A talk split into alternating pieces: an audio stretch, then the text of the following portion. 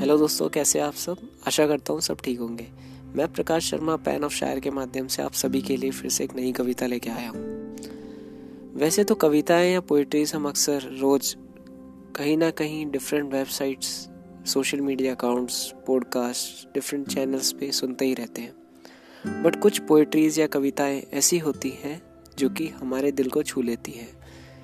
उनके अल्फाज, उनके वर्ड्स इतने डीप होते हैं कि वो हमें ये सोचने में मजबूर कर देते हैं कि अगर वो चीज़ें हमारी लाइफ में हुई होती तो हमारे इमोशंस या फीलिंग्स के जो कनेक्शंस होते, वो हमारी लाइफ के साथ क्या होते।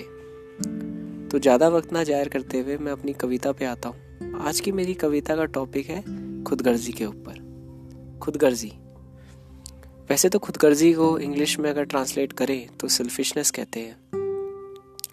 बट खुदगर्जी अगर प्यार मोहब्बत में करी जाए तो उसके क्या इमोशंस क्या इम्पैक्ट क्या फीलिंग्स रहेंगी, वो इस कविता के माध्यम से आप सभी को मैं सुनाना चाहता हूँ। तो चलिए स्टार्ट करते हैं मेरी कविता।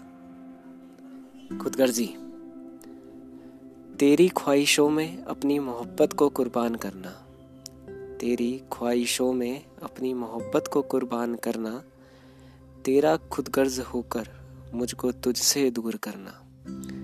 तेरी ख्वाहिशों में अपनी मोहब्बत को कुर्बान करना, तेरा खुद गर्ज होकर मुझको तुझसे दूर करना, तेरा इन कस्मों वादों का एक पल में अंत करना। अगर यही तेरी मर्ज़ी है तो तेरी खुदगर्जी ही सही। ज़िंदगी के बीच सफ़र में तेरा मुझको छोड़ देना, तेरा सब कुछ सह के मेरा तुझको दुआएँ देना, ना चाह कर भी तेरा मुझसे यूँ एतराज़ करना।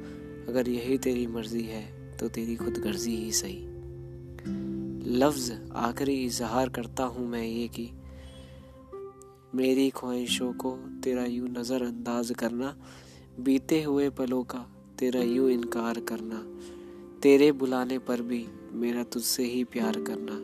अगर यही तेरी मर्ज़ी है तो तेरी खुद गर्जी ही सही। आशा करता हूँ आप सभी को ये कविता पसंद आई होगी। तो फिर मिलते हैं मेरे नेक्स्ट एपिसोड में। तब तक के लिए खुश रहिए। धन्यवाद।